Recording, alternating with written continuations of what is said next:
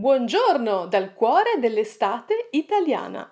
Welcome to a new episode of our podcast where we talk about the achievements of Italian athletes at the Tokyo Olympics, which fueled the discussion on immigration and citizenship. Buon ascolto! Italiani si diventa lo Ius Soli.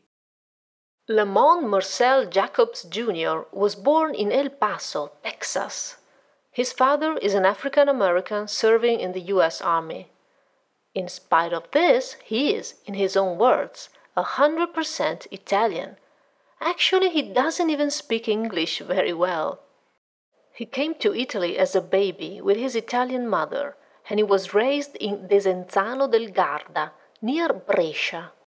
When he won the 100 meter sprint at the Tokyo Olympics on August 1st, becoming the world's fastest man, he caused quite a shock. Let's hear his voice and his 100% Italian accent.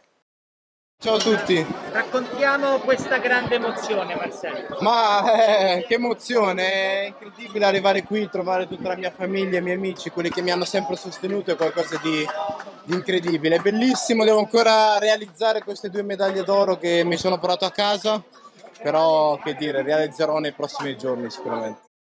Marcel Jacobs was the Italian flag bearer at the closing ceremony of the Olympics, and in September he will take our flag back to the President of the Republic, Sergio Mattarella. Il 23 settembre riporterà la bandiera alla Presidente Mattarella e sarà un momento stupendo. Assolutamente sì, diciamo che non mi sarei mai aspettato un'Olimpiade così bella, neanche nei sogni potevo sognarmi qualcosa di così bello, perché vincere due medaglie d'oro e fare portabandiera alla chiusura dei giochi è, è incredibile, non potevo chiedere di meglio e lo vivrò sempre come qualcosa di magnifico. Meanwhile, in Italy, Giovanni Malagò, president of the Italian National Olympic Committee, talked about birthright citizenship for athletes, stirring up controversy on the long debated issue of ius soli. The Latin expression ius soli indicates a right to citizenship that arises from being born in the country, regardless of the nationality of one's parents. Today in Italy, second generation immigrants only become Italian citizens when they turn 18, even if they were born and bred in Italy. A very interesting radio program broadcasted on Rai Radio 3, Tutta la città ne parla, which literally means the whole city is talking about it, recently discussed this issue and the latest developments. A listener writes a message highlighting how unfair this proposed selection based on merit would be.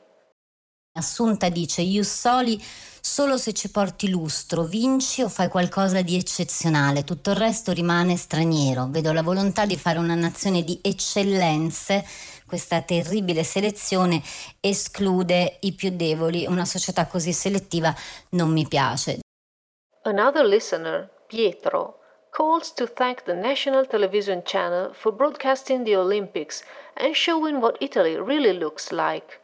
resembling more and more an inclusive, multicultural, multi ethnic reality where people can contribute to the common good regardless of their origins or their birthplace. Io mm, volevo ringraziare la televisione eh, per, perché ci ha fatto vedere com'è l'Italia, cioè nel senso che nel momento in cui abbiamo visto in televisione l'immagine di quei quattro ragazzi e li abbiamo considerati tutti italiani, anche se il colore della loro pelle, la loro origine, le loro storie era completamente differente. Immigration and integration are complex issues. As a gateway to Europe, Italy has long been at the center of migration flows across the Mediterranean, and the debate on immigration has been raging for a long time among politicians and in the public opinion. The Olympics managed to bring us all together even if only briefly. Can sport really change Italy and the world? Grazie per l'attenzione. How is the situation in your country? Get in touch with us. Alla prossima!